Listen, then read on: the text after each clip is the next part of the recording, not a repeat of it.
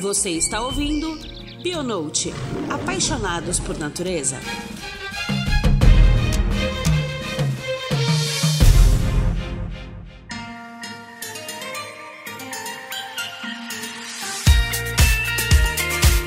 Queridos ouvintes, começamos esse novo episódio, o segundo da série Iniciativa de Conservação, com mais uma linda iniciativa, o Instituto Boitatá. Em uma realidade onde somos bombardeados por notícias desastrosas em relação à conservação da biodiversidade, hoje vamos conhecer e entender caminhos para a conservação através do belo exemplo dessa instituição. Digo que minha alma consegue sorrir com leveza quando eu vejo que nesse mundo tem tanta gente linda trabalhando para a conservação. Então, sejam muito bem bem-vindos. Acho que é a primeira vez que a gente tem tantas vozes assim no nosso Bionote. Então, deixa eu chamar cada um de vocês, que é com muita alegria que a gente fez esse convite e que ele foi aceito para que a gente possa fazer um episódio maravilhoso. Iberê Machado, muitíssimo obrigada por estar aqui hoje com a gente, dedicando um pouco do seu tempo. Obrigado, Ju, pelo convite, né? Já vou chamar de Ju mesmo para pegar intimidade. Pode.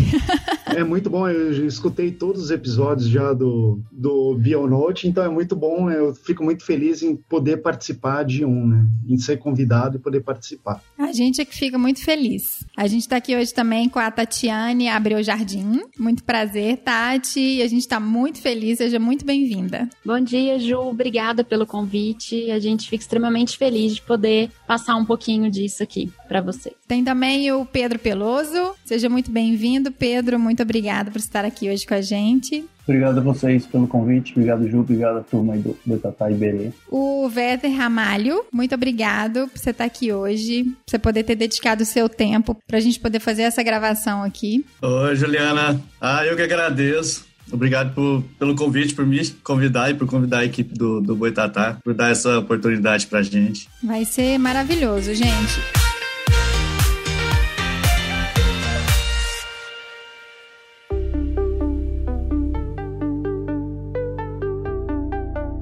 Uma pena que a Gabriela Mesquita e o Vinícius Guerra não tiveram a possibilidade de participar da gravação aqui hoje conosco, mas eles também fazem parte desse time do Instituto Boitatá, dessa equipe maravilhosa que trabalha pela conservação da biodiversidade no Brasil. E eu gostaria que vocês contassem um pouquinho da história de cada um para a gente poder já começar a ficar apaixonado. Então, eu sou Iberê Machado, eu sou, sou biólogo, sou formado lá no Rio Grande do Sul, na Universidade Unicinos. Lá eu fiz a minha graduação, meu mestrado e meu doutorado. É, eu sempre quis trabalhar, desde criancinha, sempre fui apaixonado por dinossauro. Acho que a grande maioria das pessoas são apaixonadas por dinossauro, né? E na faculdade eu quis trabalhar com répteis, só que não tinha ninguém que orientasse para trabalhar com répteis. Então eu acabei achando um, um orientador, que é o Leonardo Maltic, que ele é liminólogo, e eu comecei a trabalhar com anfíbios. E eu venho trabalhando com anfíbios, então, desde 2001, mais ou menos. Depois eu vim para Goiânia para trabalhar junto ao ICMBio num, num contrato temporário na lista falar um pouco mais para frente, eu acho, sobre isso. Uhum. E eu tô aqui em Goiânia desde então. Morei 14 anos lá no Rio Grande do Sul e eu tô há 10 anos aqui em Goiânia. Sempre trabalhando com conservação, principalmente de, de anfíbios. Que não faz parte, que eu falo, da fofofauna, né, gente?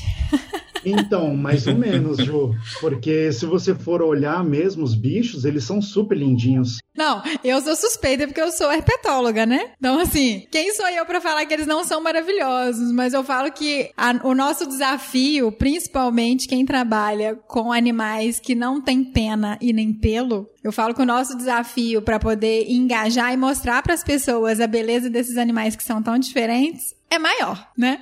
É, isso é verdade. E, o, e uma coisa que é incrível é que os sapos e as pererecas, quando você quando você não tem muito contato, quando você pega ela pela primeira vez e ela vira para você e te olha, você se apaixona na hora.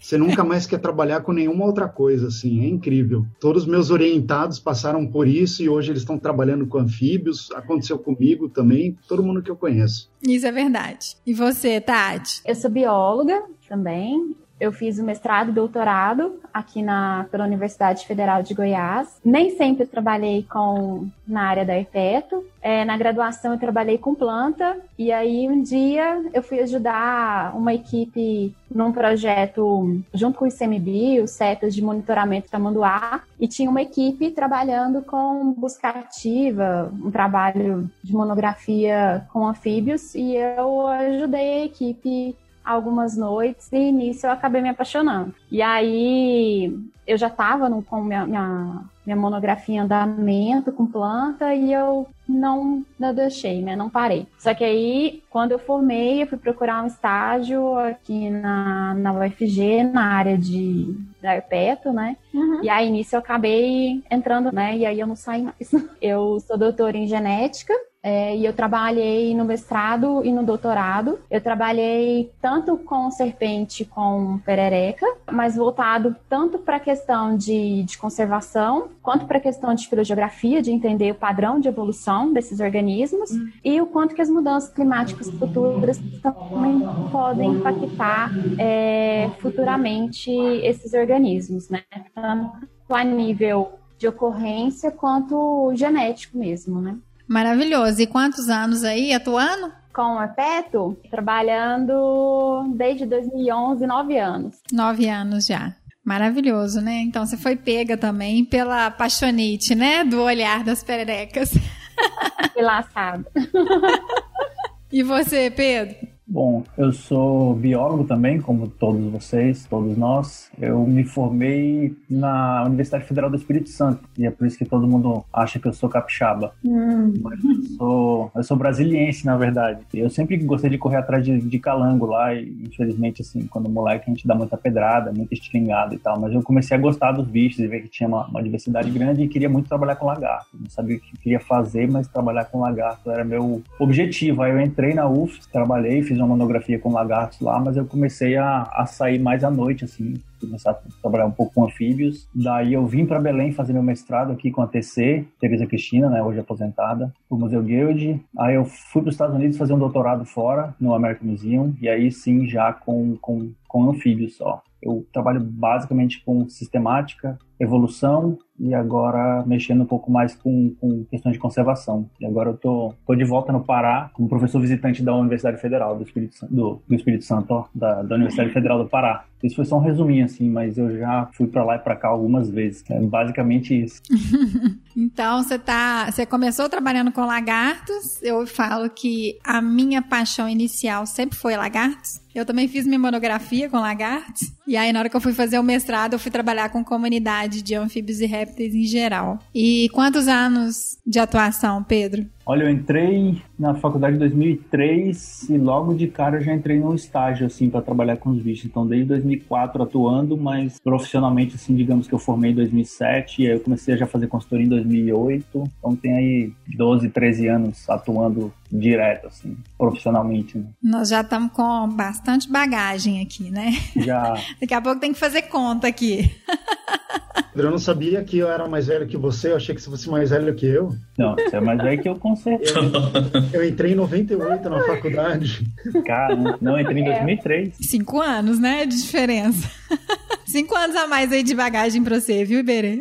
É, muito mais, eu tá louco. E você, Vetter? Então, eu também sou biólogo. Eu fiz graduação em biologia pela PUC de Goiás, em Goiânia. É, o mestrado eu fiz em ecologia, lá pela Universidade Federal do Acre. E esse ano eu terminei meu doutorado em ciências ambientais pela Universidade Estadual de Goiás. Eu trabalho com herpetologia desde, desde a graduação, ali do quarto período da faculdade, foi quando eu comecei a trabalhar com herpetofauna no geral, né? É, minha monografia foi com répteis na época, uma coisa mais geral mesmo, mas o mestrado e doutorado foi na área de ecologia de comunidades e ecologia de paisagens, né? uhum. né? vendo as alterações ambientais, as, as alterações na paisagem podem influenciar os, os, os, anfíbios, né? O mestrado e doutorado foi só com anfíbios. Atualmente estou no Instituto Boitatá, desde a, desde a fundação do, do Instituto, né? E estou trabalhando especificamente na atualização da, da, das espécies brasileiras de anfíbios ameaçadas de extinção para IUCN.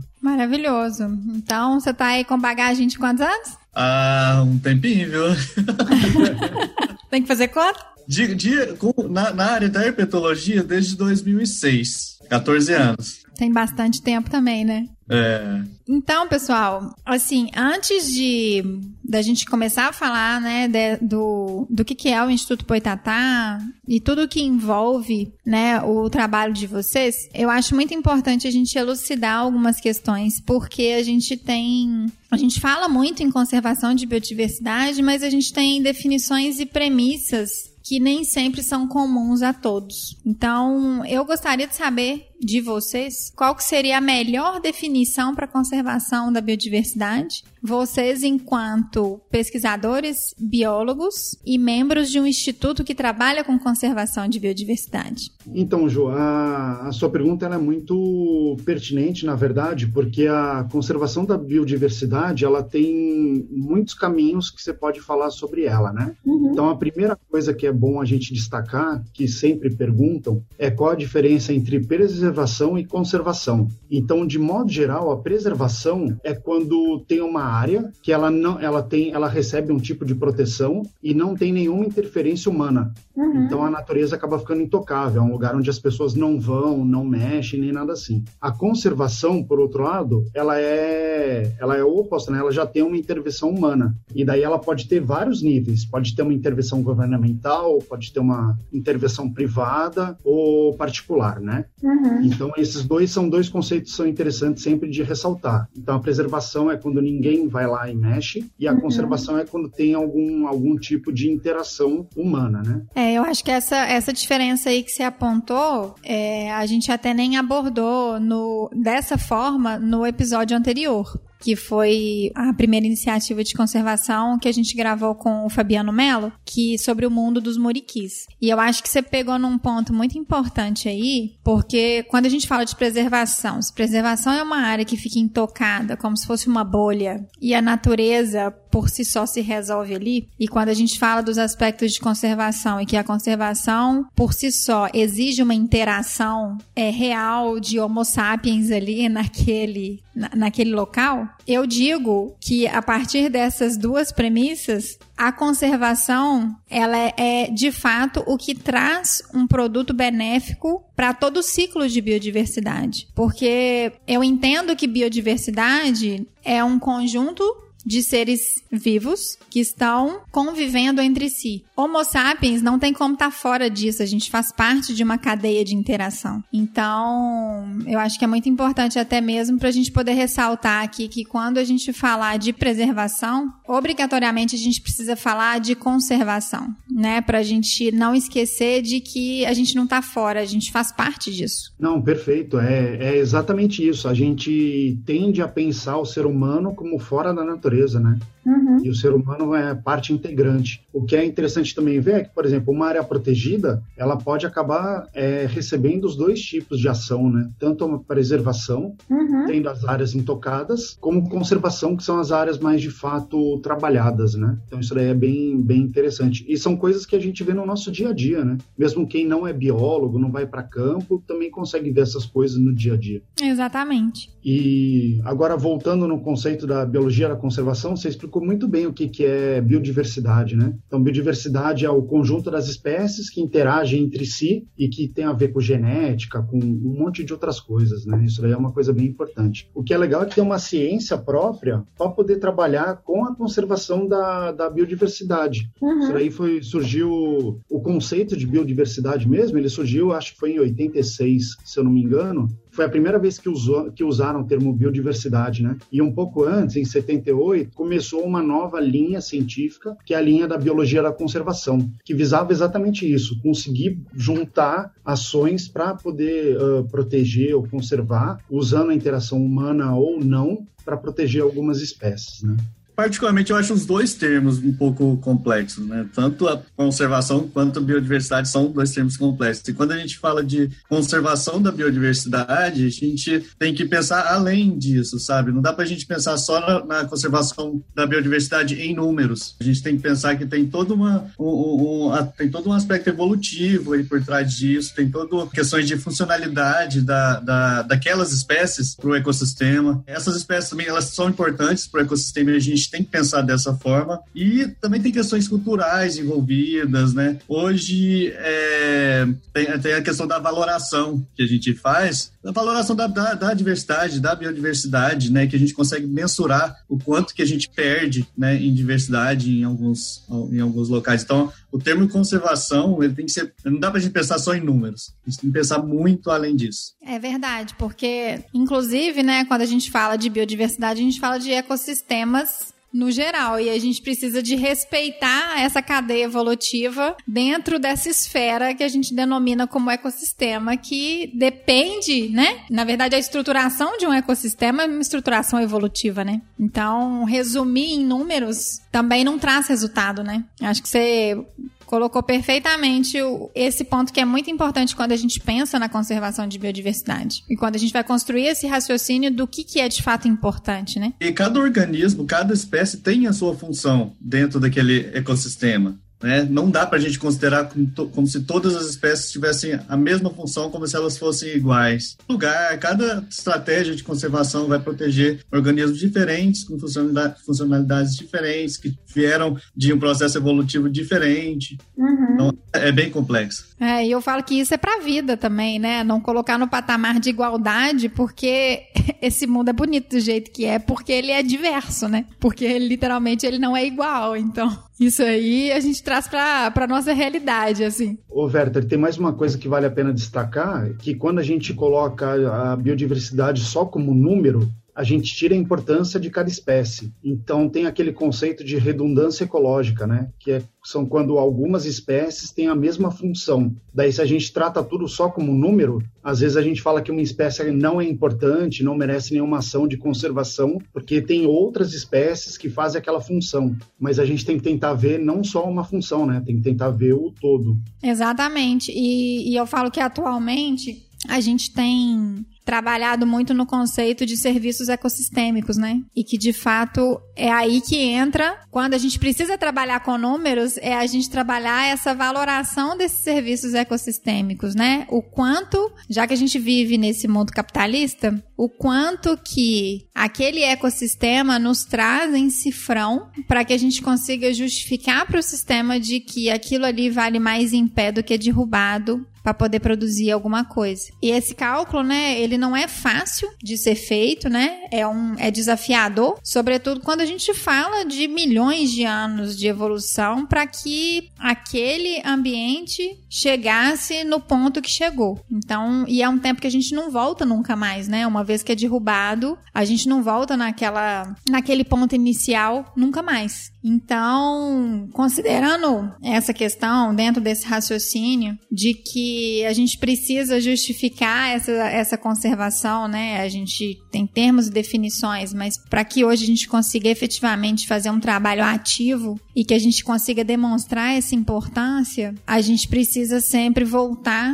para aquilo que é de benefício humano, né? A gente tem que pegar esse contexto global e definir ele como um benefício para Homo sapiens, ponto. É, eu queria saber de vocês qual que é a reflexão sobre esse ponto de vista, porque a gente está cada vez num mundo mais imediatista, né? E a gente precisa ficar sempre correndo atrás para justificar e conseguir segurar a conservação de uma determinada área, conseguir demonstrar a importância de um ecossistema. É, eu queria saber um pouco da visão de vocês em relação a isso. Então, eu acho que existem dois mundos separados e ligados ao mesmo tempo nessa, nessa relação de conservação, né? A gente tem o lado, digamos, ético, a gente não tem é, o direito de escolha de, por negligência mesmo, muitas vezes nossa, de decidir qual espécie tem valor ou não tem, qual hábitat tem valor ou não tem. E tem a questão, digamos, utilitária, né? Então, querendo ou não, é, quando a gente vai pensar e trabalhar em questão de conservação, a gente vai tratar de políticas públicas, né? Então a gente vai ter que pensar direto ou indiretamente em algum benefício humano. Né? Uhum. Eu, eu particularmente, eu não vejo problema nisso, né? Pensando na questão em que qualquer impacto que a gente tem na natureza, na, na biodiversidade como um todo, direto ou indiretamente tem, tem um impacto no ser humano, né? Então, pensar em formas em que a gente trabalha a conservação e isso traga um benefício humano direto, eu, eu não vejo um problema, né? Uhum. E, infelizmente, como a gente vive hoje, muitas vezes para a gente conseguir que algum projeto seja aprovado, que a gente consiga trabalhar, a gente tem que mostrar um benefício realmente direto para a sociedade. Então, como qualquer outro animal, a gente respira, a gente precisa de água é, limpa, não contaminada, a gente precisa respirar ar puro. Então, a gente precisa, por exemplo, evitar desmatamento, a gente precisa evitar queimada e por aí vai. E se a gente precisa conservar alguma, alguma região, a gente tem que mostrar para a sociedade o quanto isso vai ter de benefício para ela, muitas vezes para a gente conseguir conseguir aprovar esses projetos e realizar isso, né? Uhum. Por exemplo, muitas vezes em cidades a gente precisa construir parques no meio da cidade inclusive para melhorar, melhorar condição de ar, de umidade, e muitas vezes eu eu já ouvi e participei com alguns, às vezes, professores que estavam envolvidos na construção desses parques e muitas vezes a sociedade não aceitar porque não vê utilidade, né? Uhum. Muitas vezes a gente precisa não só para questão de ar, de umidade, mas sabe que tem, sei lá, alguma ave migratória que precisa fazer um pouso ali, é refúgio para algum, algum animal. Aí o que que faz? Não, então vamos construir uma pista que as pessoas podem caminhar, tem uma área de lazer para elas e utilizar isso do benefício, né? Humano também direto sendo que você ter um parque ali no meio da cidade vai te dar uma melhor qualidade de vida, vai ter um impacto indireto, né? Mas muitas vezes a gente precisa mostrar esse benefício direto. Né? Uhum, que precisa ter essa interação, né? precisa, né? Uhum. Então, no meu ponto de vista, tudo bem, né? Ah, Para alguns projetos, eu acho que existem pontos que a gente tem que pesar e tudo bem a gente utilizar, mostrar que existe realmente, ou voltar para um, um benefício direto humano, para a gente poder ter alguma medida ou de conservação ou, ou alguma coisa de proteção, né? Ou do tipo. É assim, uh, infelizmente, o, ser humano é bem egoísta quanto, quanto a isso, né? Que a Tati está falando, a gente estava falando que a gente sempre tem que mostrar o benefício ou o prejuízo que, que as pessoas vão ter com, por exemplo, conservando ou não aquilo, né? Determinado organismo determinada comunidade. E só resgatando o que a Juliana estava falando de valoração ambiental, quando a gente fala desse prejuízo, as pessoas parece que tocam, tocam um pouco mais as pessoas, né? É falar, por exemplo, para um dono de uma, de uma, de uma terra, né? De um proprietário, para um proprietário rural, o quanto que ele perderia em reais caso aquela comunidade de anfíbios é, sumisse dali, uhum. sabe? Ou, ou, ou, em questões de saúde que as pessoas em torno de um parque é, urbano pode ter, é, caso não preservem aquele parque, né? De saúde, vamos falar aí de é, proliferação de, de, vetores, né? De, de, mosquitos e algumas doenças relacionadas a esses mosquitos. Uhum. Então, infelizmente, a gente sempre tem que tocar né, nessa pauta de benefício ou prejuízo para as pessoas, né? Sempre tem que ter o, o ser humano como, como o alvo, o, né? o alvo ali, como quem vai ser prejudicado nas estratégias de conservação. Mas uhum. é uma forma, é uma abordagem que muitas vezes faz, não, não só faz sentido, mas como é, tem efeito. É, e eu falo assim, a gente, a gente não pode lutar contra o sistema no sentido de que o capitalismo está aí e é a forma como ele é movimentado no mundo inteiro, né? Então, assim, e tendo choque com o sistema não beneficia ninguém. Então a gente precisa ser inteligente o suficiente para a gente poder conseguir criar argumentos para justificar dentro do sistema que a gente está inserido, né? Porque uma nova forma de economia ela ainda vai demorar muito para poder né, evoluir e existir uma nova forma de, de girar a economia no mundo, né? Então a gente tem esse papel, né? A gente tem esse papel de é, trazer essa informação Pra gente é muito palatável, eu falo que por isso que a gente gosta muito de trabalhar com uma maneira leve de trazer as informações, porque pra gente que está inserido no meio que a gente está inserido, é muito palatável e muito fácil a gente conseguir valorizar essas coisas. Mas pro fazendeiro que tem o gado ali, o interesse dele está no gado. O interesse dele não está naquilo que não está relacionado a gado. Então, para a gente, a gente precisa reinventar a cada vez que a gente vai falar de conservação, não no sentido do que, que é conservação, mas a forma com que ela pode trazer várias faces para que a gente consiga comunicar melhor com as pessoas e trazer esse entendimento para das pessoas. Então, é exatamente isso que você falou, é virar e falar pro cara, olha, se a comunidade de anfíbios aqui se extinguir, você vai ter o prejuízo tal. É a forma que você tem de comunicar com eles sobre a importância da conservação daquele lugar, né? Então, a gente precisa, é, eu falo que a gente precisa ser cada vez é, mais plástico no sentido de, tipo assim, de tirar um pouco a nossa paixão de cena, de que a gente ama aquilo ali, mas justificar de uma outra forma que a gente consegue trazer essa visão, né? E a gente tem essa missão de ser um educador, de trazer essa, é, essa forma de olhar diferenciada, né? E outra, outra coisa que é importante também é uma coisa que a gente não é treinado na faculdade, muitas vezes não é treinado no nosso trabalho do dia a dia, que vai depender muito da experiência pessoal, que é aprender a falar com todos os públicos, né? Uhum. Então a gente tem que conseguir passar informação desde, pro, desde a, de uma pessoa leiga que está numa praça, quanto num dono de uma empresa gigante, multimilionária, multinacional. Uhum. A gente tem que aprender a falar, passar informação do jeito certo para todas elas para poder mostrar a importância, né, da É, e sensibilizar as pessoas também, né? Eu falo que o nosso dever de casa, ele começa dentro de casa. Eu tenho até um caso engraçado, porque quando eu falei para meus pais que eu que eu tava trabalhando com anfíbios e répteis, você pensa, o bicho que eles mais têm pavor na vida é cobra e, os bichos, e o bicho que eles têm mais nojo na vida é sapo, entendeu?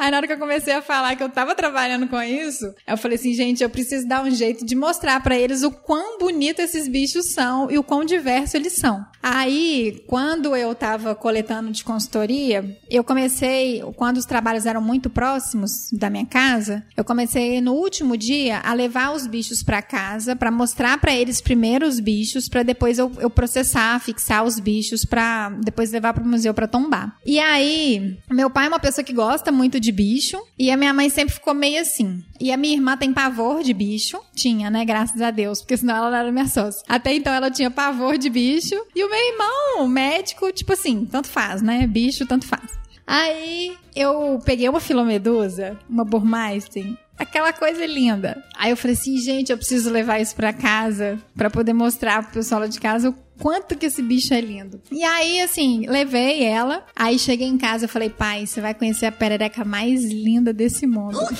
Aí ele falou assim: lá vem você, chegando em casa com esses bichos. Aí eu mostrei para ele, ele ficou simplesmente apaixonado com o bicho e não queria que eu fixasse o bicho depois de jeito nenhum. Aí eu falei, pai, eu preciso fixar esse bicho, que esse, esse bicho é amostra biológica, eu preciso levar ele pro museu. Ele falou assim: ah, não, deixa ela aqui então, só até amanhã. Eu falei, pai do céu, eu vou só postergar a vida desse bicho que vai ter que ir pro museu museu.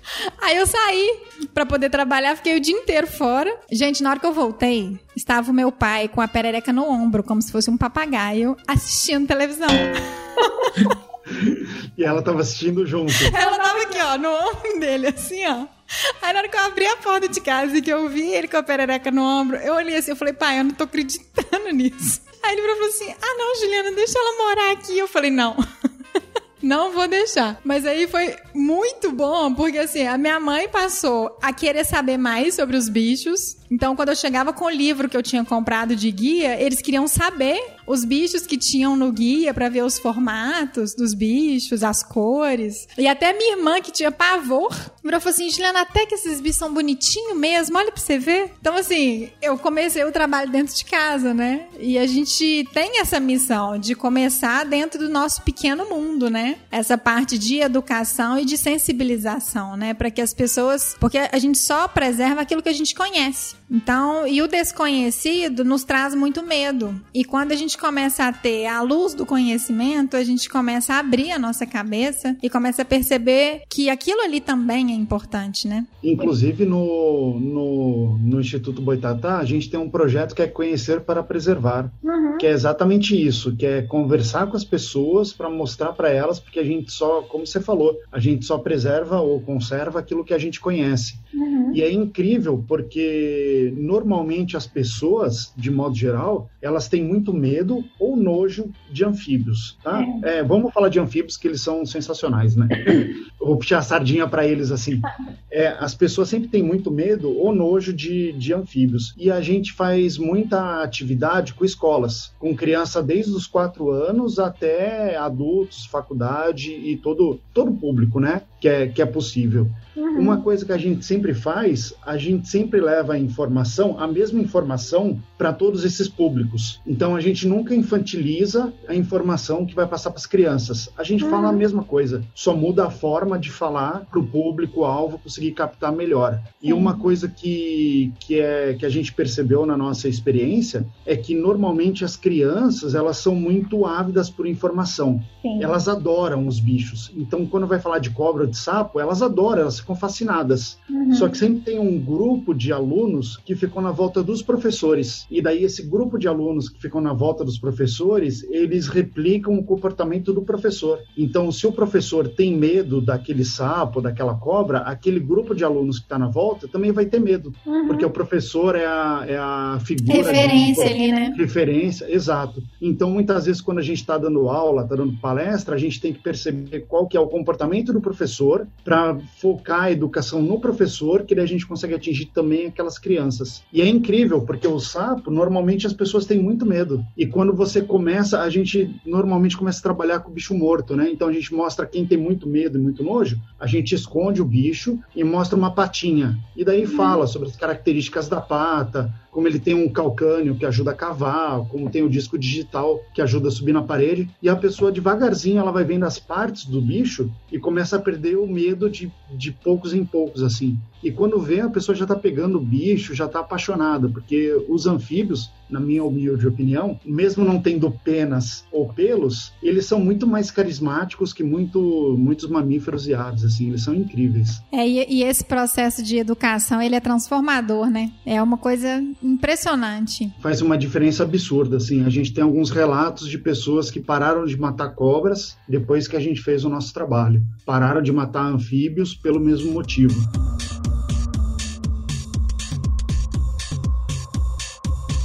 Isso, e aí eu já vou até pegar o gancho nessa, nessa fala sua aí maravilhosa e até mesmo nesse exemplo de ter essa sensibilidade de saber como educar e de como passar essa linguagem, né? Que a gente tem diferentes formas de comunicar a mesma coisa, que a missão do Instituto Boitatá é conhecer, educar e conservar, né? Então eu já queria que vocês falassem pra gente aqui sobre esse instituto que tem essa missão maravilhosa, que é o Instituto Boitatá. Como que começou o instituto, como que foi a história disso? Então, Ju, é, eu, eu fico muito feliz assim de poder falar do Instituto Boitatá, porque a gente fundou ele em 2000 2014, né? E ele mistura um pouco com a minha história, com a minha história científica e com a história do Werther científica também. Então eu morei, como eu falei lá na, na introdução, eu morei 14 anos no Rio Grande do Sul. Uhum. Eu fiz a minha graduação, mestrado, doutorado lá, sempre trabalhando com anfíbios. Então, tanto mestrado, doutorado, comecei a trabalhar com conservação de anfíbios. Então eu vi o efeito do, da plantação de pinos, de pinheiros, né, e de eucalipto, e a plantação de arroz, de arroz também, arroz irrigado. Uhum. Isso daí na, na, na é, sobre, sobre a comunidade de anfíbios. E daí eu passei num concurso e vim aqui para Goiânia para trabalhar no ICMBio na avaliação do estado de conservação de, de anfíbios do Brasil. Então, o que, que, era isso? A gente avaliou todas as espécies que tinham brasileiras. Na época, que foi 2011, tinha 790 e poucas espécies, mais ou menos, né? 800 por aí. E a gente avaliou todas, todas essas espécies. Então, a gente conversava com todos os pesquisadores, fazia umas oficinas maiores que juntavam os pesquisadores e colocava todas as informações de cada uma dessas espécies, que acabou até saindo na lista, na portaria 444, que fala qual espécie que está ameaçada e qual não está. Uhum. É, nesse meio tempo, quando eu vim para cá, eu comecei a frequentar o UFG. Até fiz o pós-doc depois na UFG, junto com, com os... Que é a Universidade Federal de Goiás, né? Isso, a uhum. Universidade Federal de Goiás, aqui em Goiânia. E nela eu conheci o Werther. Então, o Werther, acho que quase todo biólogo, gente gosta muito de ir pro bar, né, e tomar uma cervejinha. Então a gente ia muito pro bar no fim de semana. Então, em uma dessas, a gente começou a, a tomar bastante cerveja e começou a conversar é, sobre as nossas insatisfações. Então a gente foi vendo que tanto eu, Werther e um outro fundador, a gente tinha as mesmas insatisfações, que era a academia de modo geral, né? Não pode generalizar tanto, porque tem pessoas que são fora da fora dessa, dessa generalização. Então, mas a gente via que a academia se preocupava, academia que a gente fala é o meio científico, meio acadêmico, é, a faculdade de modo geral. Então eles se preocupavam mais em gerar informação para eles mesmos. Uhum. Então era publicar o artigo para os outros cientistas lerem o artigo e ficar só naquela redoma. Tanto eu quanto o Werther, a gente também trabalhava com consultoria. Então a gente ia para o ambiente, a gente sugava a informação da, dos artigos científicos, conseguia aproveitar isso dentro da, da consultoria ambiental. E daí uma coisa que era bem frustrante é que muitas vezes algumas empresas tentavam mudar o nosso relatório, algumas empresas é, não levavam em consideração as considerações importantes que a gente fazia no relatório e muitas vezes você era o último cara a conhecer uma cachoeira ou conhecer um rio, porque logo semana seguinte, mês seguinte, ia ter um empreendimento que ia destruir totalmente aquele lugar. Então essas coisas foram frustrando a gente. E além disso, ainda tinha outra parte que é a parte da, da população de modo geral, que o que acontecia, tanto a academia quanto a consultoria geravam informações entre elas e não passava para o público. Então o que o público de modo geral conhecia sobre os bichos era o que os avós, o que os professores, o que as outras pessoas contavam para elas. Uhum. Então, muito da informação científica que era gerada, que são informações lindíssimas, não chegava no público, não chegava na população de um modo geral. Uhum. Então, nessa conversa que durou até as 5 horas da manhã, a gente saiu de lá decidido que a gente ia montar uma ONG para tentar fazer as três coisas: continuar fazendo pesquisa acadêmica, continuar uhum. trabalhando com consultoria e pegar essas informações e digerir para poder passar para um público leigo, para um público mais geral essas informações. Maravilhoso, disponibilizar para educar, né? É, isso daí foi em 2014, então a gente está aí seis anos na luta. Então, na, na época, eu estava morando no. Não, eu estava morando em Brasília, mas ainda fazia pesquisa no Acre, onde eu fiz o, o, o meu mestrado, né? Então, ficava lá um, dois meses no, no meio da Amazônia, trabalhando com os bichos em, em, em lagos de meandro, né? Que são lagos naturais ali do, de uns afluentes do Rio Amazonas. E pesquisa super legal e tudo. Trabalhava na área da consultoria, mas sentia isso que, que o Iberê estava falando, sabe? A informação científica sempre ali dentro do, do círculo de cientistas e ficava sempre preso. Eu senti que houve uma mudança de lá para cá em termos de divulgação científica. Não só porque a gente está fazendo, mas como de lá pra, de, de 2014 para cá surgiram vários outros é, é iniciativas né, de divulgação científica. Mas na época não tanto. Principalmente para anfíbios e répteis, não tinha. E eu trabalhava, eu morava em Brasília, trabalhava com consultoria ambiental. E, e sentia essa, não tinha uma. Não, ainda não, quase não tem, né? Uma ligação do meio acadêmico, do meio científico com a consultoria ambiental. No Instituto, hoje, a gente está tá tentando fazer isso. A gente está fazendo algumas parcerias.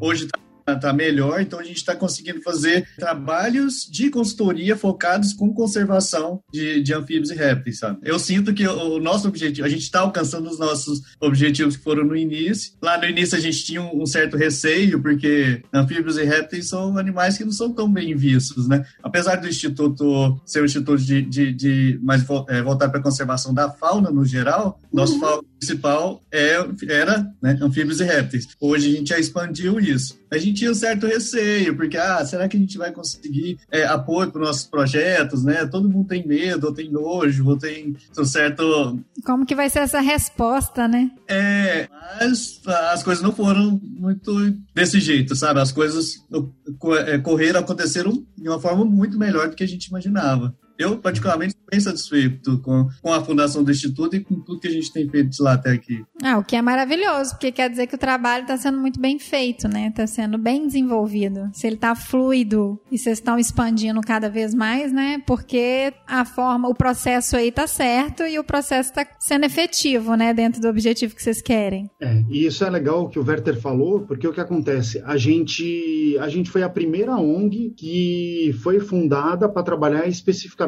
com répteis e anfíbios, né? O nosso, o nosso foco é fauna, de modo geral, uhum. mas a gente sempre focou trabalhar com répteis e anfíbios. As outras ONGs que tem que trabalham com répteis e anfíbios, elas são mais, elas trabalham com tudo e daí tem um projeto ou outro. Tirando uhum. iniciativas como o do Jacaré do Papo Amarelo, o Instituto Manauá, né? A gente criou, a gente fundou para isso. E a gente foi vendo ao longo do tempo, a gente teve muita sorte e muito trabalho, trabalho correto, né, para poder chegar onde a gente está hoje. E ao longo do tempo a gente foi sentindo a necessidade de ter mais pessoas para nos ajudar. Então a gente acabou convidando a Tatiane, a Gabriela, o Pedro Peloso e o Vinícius para fazer parte. Todo mundo faz parte da diretoria hoje. Uhum. Cada um tem a sua função, cada um tem sua, sua importância e a gente trabalha super junto assim. E até é bom falar isso no ar, que eu quero agradecer a cada um deles por participar com a gente no acreditar no nosso sonho e, e participar na gente nessa no projeto na ONG como um todo assim. É muito bom ter a companhia deles. A gente acabou virando uma grande família, né? É, posso falar um pouquinho sobre isso também, porque eu entrei oficialmente na, na, na diretoria agora esse ano, né? 2020 já. A minha entrada é um pouco do resumo de tudo isso que vocês falaram aí sobre a ONG, sobre o, o início. É, eu sou um cara que sempre fui muito, muito acadêmico, assim.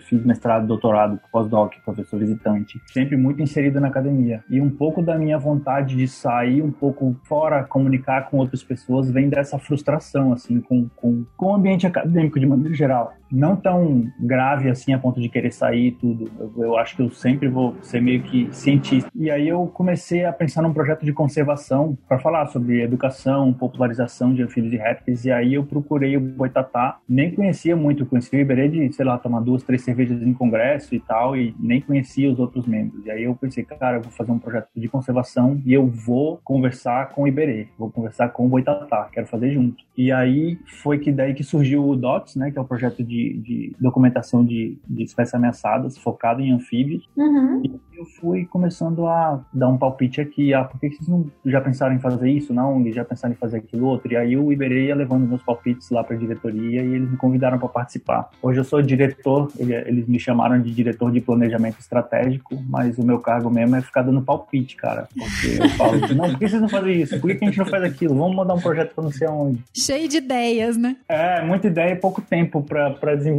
Então, assim, a gente está sempre procurando os voluntários e os outros pesquisadores para poder tentar implementar as ideias direto, cara. Uma vez por semana a gente joga um, um projeto mais cabeludo que o outro lá. Alguns a gente vai para frente e outros a gente acaba não dando conta de fazer, mas, mas é isso. As ideias do Pedro são, são sempre as melhores, as mais geniais, assim. Ai, maravilhoso. Então, vocês souberam escolher bem. Com certeza. O único problema são os deadlines, né? Que normalmente ele dá a ideia é. e o deadline pro projeto é amanhã. É amanhã. É. Gente, mas ninguém faz nada de meia-noite às seis. Alguém faz? Eu não faço nada. Então a gente tem que aproveitar esse tempo, né? Verdade. E assim, dentro dessa. Eh, que eu acho que vocês falaram muito dessa preocupação até inicial de como que seria. Como que a comunidade iria receber, né? Esse trabalho tão específico assim com anfíbios e répteis que são animais que não são muito bem aceitos, digamos assim, né? Em função de todo, todos os mitos que envolvem, né? As espécies desses dois grupos. É, eu acho que é importante vocês é, elucidarem aqui pra gente quais são as maiores dificuldades do trabalho de conservação com anfíbios e répteis. Porque eu tenho certeza que tem muito mais gargalo do que outros grupos que são mais aceitáveis, né? Mais aceitáveis no sentido de serem mais amigáveis e de ser mais fácil conseguir recurso, da gente não ter que fazer um esforço tão grande para se justificar do porquê que aquilo ali que é estranho e talvez menos interessante merece atenção e merece um financiamento para ser desenvolvido. É, assim, as dificuldades que a gente tem em trabalhar especificamente com anfíbios e a gente já tinha essa ideia lá no início, né? Porque não são animais bem vistos pela, pela sociedade. E a gente vê essas dificuldades não só na, quando a gente vai propor um projeto para algum financiador, mas ali nos trabalhos de educação ambiental já começa, porque é uma, é, um, é uma coisa que é, é meio é histórico, sabe? Assim, as, as pessoas elas escutam dos seus avós, dos seus pais, que uma cobra é, faz mal. Nunca ouvi falar da, do, do, do, de alguma coisa boa que uma cobra pode fazer, né? Para para a vida dela. Então, a maioria das pessoas nunca, nunca teve esse contato. Então, são uhum. animais muito mal, mal vistos e para você convencer, para você conscientizar essas pessoas, principalmente adultos, é difícil. Não, não é uma, uma, uma coisa fácil. Então, a dificuldade começa aí nesses tra nos trabalhos de, de divulgação científica, né, de educação ambiental no geral, que, que, a gente faz, mas ali, quando a gente vai também propor alguns projetos de, de, de conservação, outro projeto mais, é, projeto de pesquisa no geral, é um pouco difícil também. E a gente, realmente, a gente tem que, que explicar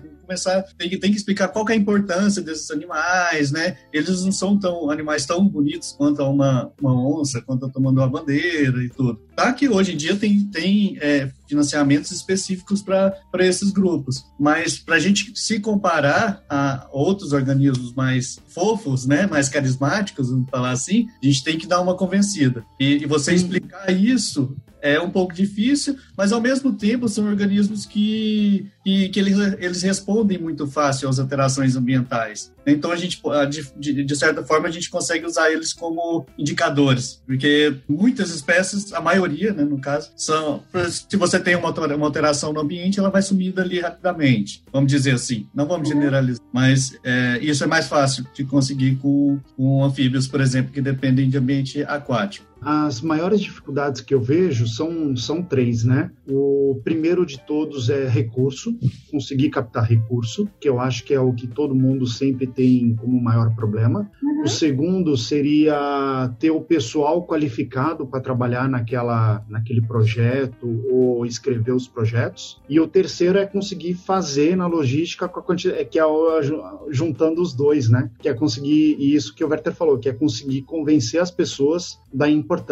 Uhum. Então, o que que, o que que a gente sempre faz? É, a gente tem uma estrutura que eu considero razoavelmente legal, assim. Então, primeiro é o edital. A gente manda projeto para todos os editais que estão abertos. Mesmo com o Pedro Peloso falando, oh, ontem abriu um edital e vai fechar hoje, a gente sempre tenta mandar para conseguir captar recurso em tudo quanto é lugar, né? Daí o segundo ponto, que é a parte do, do treinamento pessoal, é, a gente tem um projeto dentro da ONG que a gente tem muito orgulho dele, que chama Projeto Amplexo. Que o que acontece? É, nessa parte de preconceito que todo mundo tem com répteis e anfíbios, mesmo quem é biólogo e está na graduação também acaba sofrendo esse preconceito. Uhum. Então, universidades e faculdades que não têm professores especialistas em herpetofauna, sempre vai ter um aluno que vai querer trabalhar com serpente ou com, com sapo. E aquele aluno, ele acaba sendo, até um termo que eu gosto de usar, ele acaba sendo o louquinho das cobras, que ele acaba sendo mal visto na, na faculdade, ou todo mundo faz piadinha e tal. E o projeto Amplexo, qual que é a ideia dele? O projeto Amplexo é que a gente quer transformar um, o louquinho das cobras num herpetólogo uh, amador. Então a gente seleciona pessoas de universidades que não têm especialistas na, na área de herpetologia e a gente faz uma orientação solidária. Então o que, que é isso? A gente não quer roubar os alunos. Então o aluno ele obrigatoriamente tem que estar dentro de um laboratório, ele tem que ter um professor da universidade cadastrado e que saiba que ele vai fazer o projeto com a gente e a gente faz todo o treinamento do, da parte herpetológica. Então a gente ensina como buscar os artigos, como escrever um projeto, como coletar, como identificar como toda a parte científica tradicional, né? Como analisar os dados e como discutir. Uhum. E o nosso foco final é que seja o aluno publique um trabalho. Depois disso, então ele parou de ser o louquinho das cobras que vai para campo, coleta um bicho e leva para casa. Ele vai entender todo o processo científico acadêmico. Uhum. Então na, na universidade já tem um professor que faz isso, só que a gente acaba focando uh, na nossa área de conhecimento que é a herpetofona principal, né?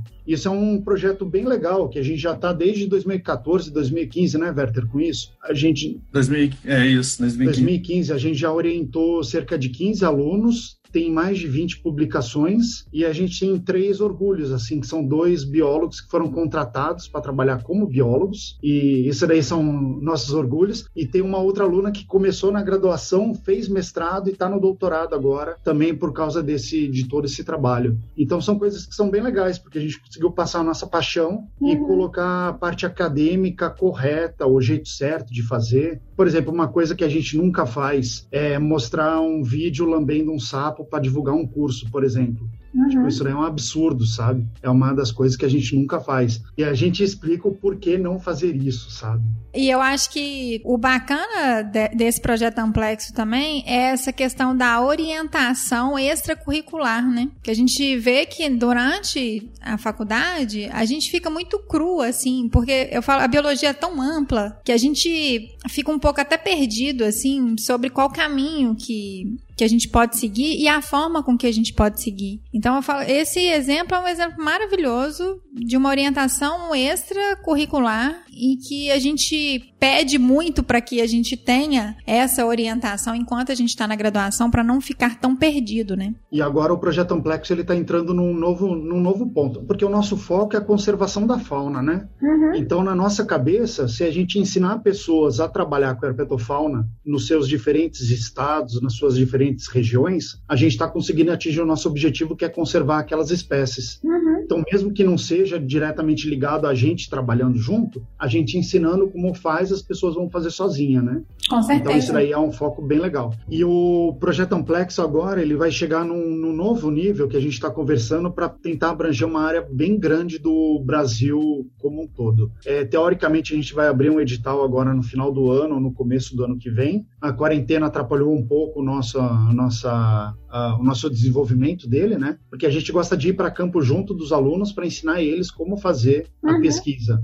E agora, se tudo der certo, vocês fiquem ligados no nosso site, que a gente vai passar no final, e no nosso Instagram, que lá vão ter as informações dos editais para poder pegar esses alunos de graduação. É, e a gente deixa também no descritivo do episódio, a gente deixa todas as informações e os links também disponíveis. Então a gente tem isso aí, que é a parte da capacitação das pessoas para poder gerar mais informação é, sobre as espécies. Por isso que a gente criou o projeto Amplexo. E daí as pessoas vão falar: ah, não, que legal, são super altruístas, né? Estão fazendo isso pelo bem das pessoas. Sim, uma ideia é essa: levar a informação para os alunos, para eles saberem mais e se tornarem divulgadores levar mais informação. Mas também é um pouco de, de pensar no, na conservação das espécies para a gente. Porque hoje o que, que a gente está fazendo? A gente está trabalhando com a atualização o Werther falou no começo, é, o Instituto Boitatá ele é um dos responsáveis pela atualização do estado de conservação dos anfíbios do Brasil junto à IUCN. Uhum. Então, quem não conhece a IUCN é uma instituição internacional que fala qual a espécie que está ameaçada e qual não está ameaçada. E hoje, quem está fazendo essa atualização dos anfíbios somos nós. Então, trabalha eu, o Werther e a Tati, e mais é, três outros pesquisadores sobre a orientação da Jennifer, que é, que é da IUCN, e a gente está avaliando 1.177 sete espécies de anfíbios brasileiros. Então é coisa pra caramba. Não, é muita coisa. É, e a gente percebeu que ao longo desse, desse trabalho, a gente percebeu que muitas das informações não, são, não foram publicadas e está muito no conhecimento dos pesquisadores. Uhum. Então a nossa ideia de conseguir formar pessoas para trabalhar com essas espécies é que não precisa vir um pesquisador do Sudeste para trabalhar no Centro-Oeste ou um pesquisador do Nordeste para trabalhar no Sul, para trabalhar com aquela espécie. A gente quer é, gerar novos focos. Locais, né? Para aquelas pessoas estarem criando informações, criando não, estarem descobrindo informações e publicando, para a gente poder ter acesso e melhorar a qualidade uh, das nossas avaliações de conservação, né? Porque a, a, as avaliações, tanto nacional quanto internacional, elas fazem parte de uma política pública que é importante para poder saber se a espécie está ameaçada ou não, hum. e ela vai ter ações específicas específicas para poder trabalhar com elas, né? É, o que e essa essa iniciativa de potencializar localmente a possibilidade de se estudar determinadas espécies é uma forma de multiplicar conhecimento, né, gente? E é o que a gente mais precisa, né? Diminui o, a quantidade de, de recurso que precisa, porque a uhum. logística fica muito mais fácil. Exatamente. Isso é maravilhoso e eu vejo, assim, é a primeira vez que eu escuto de verdade esse tipo de iniciativa de desenvolver localmente para realmente conseguir otimizar o que precisa e multiplicar o conhecimento né, dentro do, da esfera do, do, desenvolvimento de pesquisa em relação a tantas especificidades que a gente tem, de tantas espécies que a gente ainda precisa conhecer para a gente poder conseguir fazer um bom trabalho de biodiversidade. É, eu queria saber qual que é o motivo da escolha do nome Boitatá para o Instituto, porque a gente sabe que é uma palavra tupi-guarani e é Boitatá é um personagem do nosso folclore brasileiro, né? Então qual foi o motivo da escolha? É, essa daí foi uma escolha que eu, Werther, a gente conversou muito, né, Werther, para poder escolher o que que a gente quis. O nome do Instituto Boitatá é Instituto Boitatá de Etnobiologia e Conservação da Fauna. Então, a parte da conservação da fauna para a gente era uma coisa muito clara, muito fácil, já era uma coisa que a gente já fazia. Mas a parte da etnobiologia, que é o trabalhar com pessoas para passar informação, para descobrir o que, que elas sabem e todo o resto, que é essa ligação mais da, da população de modo geral, né? Ou, ou não, é, trabalhar com pessoas, na verdade, a parte da etno do grupo, que é a parte da divulgação científica que a gente faz, a gente queria achar alguma coisa que fosse do nosso folclore, fosse da, do folclore brasileiro, que tivesse amplamente distribuído no Brasil inteiro. Então a gente começou a pesquisar várias coisas. Então, uma das, das lendas que a gente descobriu que está espalhada no Brasil inteiro é o boitatá. Então, o boitatá, para quem não conhece, é uma serpente de fogo. Ela ocorre no, ela é, tem origem tupi-guarani, como a Ju falou, e a, a, a tribo, a nação tupi-guarani, ela expandiu pelo Brasil inteiro, né? Então, as, as lendas e os mitos acabaram espalhando no Brasil inteiro. E é uma lenda que ela está espalhada no Brasil inteiro também, mas ela tem um pouco de variação regional. Então, em alguns lugares, ela é uma cobra gigantesca transparente que parece um fogo-fato, né? Que ela pega uma coloração é, azulada de noite e tem a chama. Em outros lugares, ela é uma cobra que tem vários olhos ao longo de todo o corpo dela e tem a cabeça de fogo. Então, e que ela fica enterrada. Outros lugares, ela é, ocorre dentro de um rio ela imita um tronco e daí quando acontece alguma coisa ela aparece e acaba protegendo as matas. Então, todos, então varia um pouco a forma do boitatá como ela como ela ocorre em cada uma das regiões, uhum. mas a função é sempre a mesma. Então a função do boitatá é proteger as matas e os campos contra principalmente queimadas. Nossa, super original. É, ela está em, em, em, voga agora, né? É. Então ela aparece agora, ela aparece para quando um campo está pegando fogo e ela acaba aparecendo para poder se vingar de quem botou fogo nas matas. Isso daí é uma das principais coisas. Daí varia um pouco também. Isso podia acontecer de verdade, né? Nossa, podia demais. E ela ia ficar gorda de tanta gente que ia comer. e o que, o que é legal, se você. O que é legal não, né? O que é horrível, se você for ver agora, a gente tem muita imagem daquelas lâminas de fogo percorrendo, por exemplo, um topo de morro ou um campo. Se vocês uhum. verem, ela forma uma margem grande de, de, de fogo tá indo linearmente. Então, antigamente, hoje em dia já não é mais assim, a gente já não tem mais tanta queimada natural, né? A gente tem muita mais queimada uh, antrópica, onde o ser humano que, que faz. Uhum. Mas essa daí era uma das explicações que os índios tinham do porquê que tinha essas queimadas naturais, que daí era o boitatá. E se uhum. você olhar essa linha de fogo, ela realmente parece uma serpente, é. porque ela vai serpenteando. É verdade. É bem bacana de ver eu vou colocar uma foto no descritivo, um link para uma foto para as pessoas verem, que é realmente isso, parece uma serpente mesmo, o caminho que o fogo faz assim. E é triste só ver hoje em dia, né, que o pessoal tá botando fogo à torta e à direito, sem nenhum controle, sem nenhum sem nenhuma noção do, do quão nocivo é. Do nível do prejuízo que isso traz, né? Isso é verdade. Ô, gente, eu queria ficar aqui mais cinco horas conversando com vocês, que a gente tem tanta coisa para falar, mas a gente vai ter que chegar no final do nosso episódio. E eu acho que pra gente encerrar com chave de ouro, depois de tanta coisa maravilhosa que a gente discutiu aqui, com pessoas que têm tanto propósito e acreditam muito no que, no que fazem, que eu acho que é o mais importante e é o que inspira, né? Eu falo que uma ideia que não vem de uma paixão, às vezes ela tem muita dificuldade de continuar. E quando a gente vê que aquele trabalho é movido por uma paixão real, por um, um, propósito real daquilo que se quer fazer, as coisas vão fluindo e a gente vai vendo que é possível, ainda que com dificuldades, né? Igual vocês já falaram com a gente aqui durante o episódio todo, mas a vontade genuína, ela sempre prevalece e ela sempre abre os caminhos, né? Porque é o que não faz a gente desistir na hora do aperto. É esse acreditar que faz a gente continuar e que a gente faz, que faz a gente tirar as pedras do caminho e perseverar dentro daquilo que a gente tem vontade de fazer. E eu queria muito que vocês falassem pra gente qual que é o maior sonho do Instituto Boitatá. Que a gente precisa muito sonhar e a gente precisa muito tornar os nossos sonhos realidade. Então eu queria muito que vocês falassem pra gente qual que é o maior sonho de vocês. Ah, eu acho que são vários, né? E a gente ainda vai, vai alcançar eles.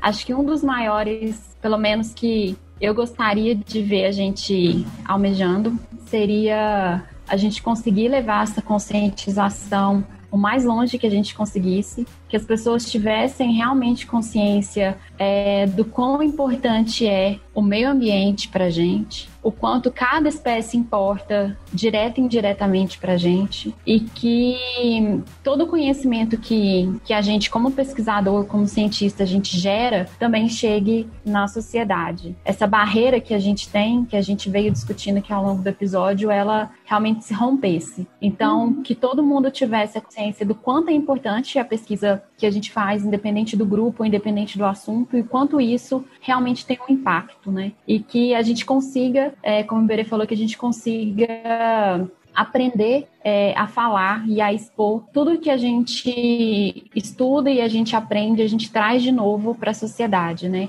Uhum. E eu acho que inconsequentemente ou consequentemente, né? É, inconscientemente, né? Isso vai chegar, vai levar uma forma que as pessoas vão ter uma compreensão muito maior é, do quanto é importante realmente o meio ambiente. A gente está vivendo uma época em que o mundo ele está meio dividido, né? Entre pós-verdade e que realmente é verdade. Mudança climática já está batendo na nossa cara há muito tempo. A gente está vendo ciclos de chuva mudando por, por aumento de queimada. A gente está vendo um número de espécies extinguindo como a gente nunca viu. Então, eu espero nós, enquanto família Boitatá, a gente consiga pelo menos o mínimo que a gente consiga levar de informação e, e de mudar um pouco, de levar um pouco mais de conscientização. Maravilhoso. Isso é música para os nossos ouvidos. Mas o, o sonho, assim, o sonho que eu tenho é, além de tudo isso que a Tati falou, né? É, primeiro, a gente ter um pouco de estabilidade para conseguir trabalhar sem esses altos e baixos tão loucos que é a vida de uma ONG e de cada um tem as suas pesquisas paralelas para poder ter o recurso para conseguir trabalhar, né? Então, uhum. essa estabilidade para a gente poder conseguir trabalhar direito o que a gente quer. E o outro sonho é assim, que as pessoas procurem a gente uh, quando tiverem dúvidas sobre aparecer um bicho, pode mandar foto para a gente, a gente ajuda a identificar, a gente ajuda a explicar né, essa parte. E para quem está na graduação, a gente tem um sonho de conseguir inspirar as pessoas que querem trabalhar com a conservação, não importa qual bicho que seja. Uhum. Então a gente quer inspirar como? Com que as pessoas, principalmente as novas, os novos pesquisadores e pesquisadoras, que elas vejam toda a dificuldade que a gente passou até conseguir chegar aqui onde a gente está que aproveita a nossa experiência para poder aprender um pouco mais a falar com, uma, com, as outras pessoas e que não se desanimem, porque por mais que a gente esteja passando um momento difícil,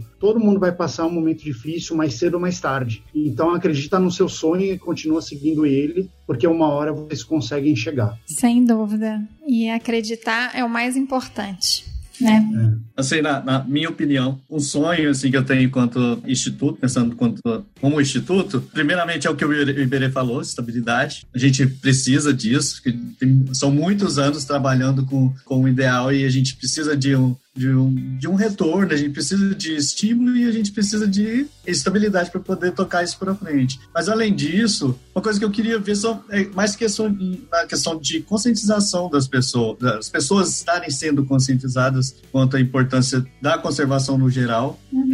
quanto a anfíbios e répteis. É, isso tem mudado bastante, mas ah, eu tenho visto que muita coisa tem mudado hoje em dia por conta das parcerias que estão ocorrendo. São muitas iniciativas no Brasil hoje em dia. Então, uhum. uma, forma uma rede, é, principal, é, é as, as, iniciativas ligadas à herpetofauna, elas têm conexão entre uhum. si, é uma a outra. Isso está expandindo muito os trabalhos de educação ambiental. Então, uh, o que eu gostaria de ver, então, é que aumentasse essa a, a, consciência das pessoas, né, quanto à conservação, quanto à importância do, do, do da biodiversidade e dos anfíbios e répteis é, em específico. Isso tem acontecido, espero que isso venha mais, apareça mais o quanto antes, e também uh, as ações de conservação que a gente tem diretamente. Eu, que, eu quero ver, nós queremos ver como, como instituto as espécies sendo preservadas. A gente quer ver a, as estratégias que a gente propõe em um projeto de, de, de, pesquisa científica, as estratégias sendo implementadas ali. Isso é um pouco de, difícil por conta do, do lado financeiro, que a gente precisa de, de apoio financeiro.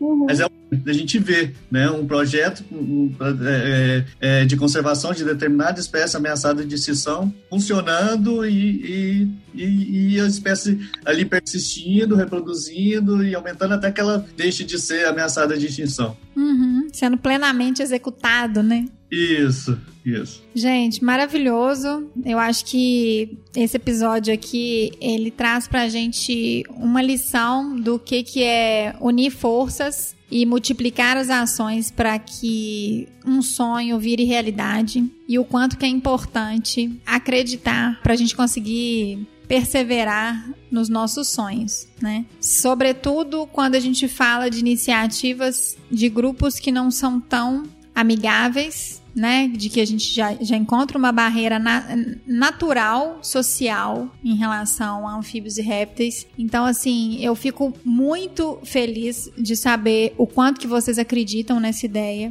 o quanto que o projeto é grande, o quanto que ele tem potencial de se multiplicar no Brasil inteiro. A gente tem muito orgulho de poder contribuir com vocês através da linha Binature e que a gente possa ampliar essa parceria e que a gente possa trabalhar cada vez mais juntos e que a gente possa fazer isso crescer. Eu fico muito feliz e queria muito agradecer a participação de cada um de vocês, que a gente sabe que tempo hoje é a coisa mais preciosa que a gente tem e que não é fácil a gente se doar nesse tempo para os outros. Então, eu gostaria muito de agradecer o tempo de cada um de vocês para a gente poder fazer esse episódio que eu tenho certeza que vai inspirar muitas pessoas. Muito obrigada. É, eu queria agradecer então, Juliana, é, ao convite, né? Eu espero que todos os ouvintes tenham gostado do nosso bate-papo. A gente, a gente pelo menos adora conversar com as pessoas, contar um pouco dos nossos sonhos. É, se alguém ficou interessado em saber mais do nosso trabalho, eu peço para acessar o nosso Instagram, que é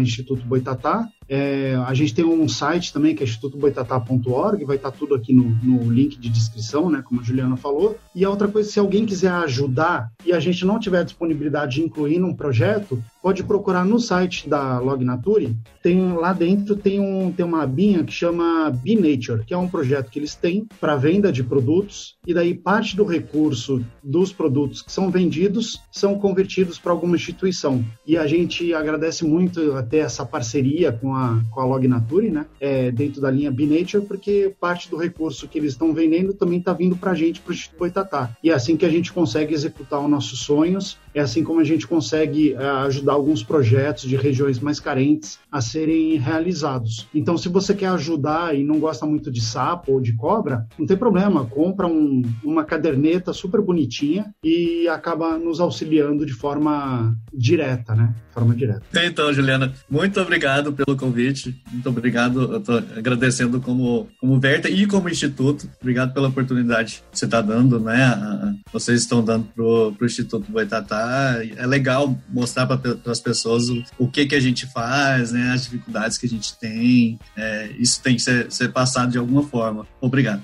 O prazer foi meu. Mais uma vez, obrigada. E muito em breve a gente se fala de novo, tá, gente? Um beijo. Então, pessoal, esse foi mais um episódio do Bionote, nosso 32 segundo episódio. E eu sou suspeita porque eu sempre falo que eu saio mais apaixonada a cada novo programa. Gostaria de lembrar vocês que o Bionote é um podcast da Log Nature, uma empresa que fornece soluções e equipamentos para quem faz pesquisa da conservação de biodiversidade. E para você saber um pouco mais dos nossos produtos e das nossas ações, nos acompanhe no nosso site, que é www.lognature.com.br e nas nossas redes sociais que no Facebook é Log Materiais, no Instagram arroba log underline nature e no LinkedIn log nature. Esse podcast também está disponível em todas as plataformas de podcast para Android e iOS e também no Spotify. Um beijo, até o mês que vem. Tchau, tchau.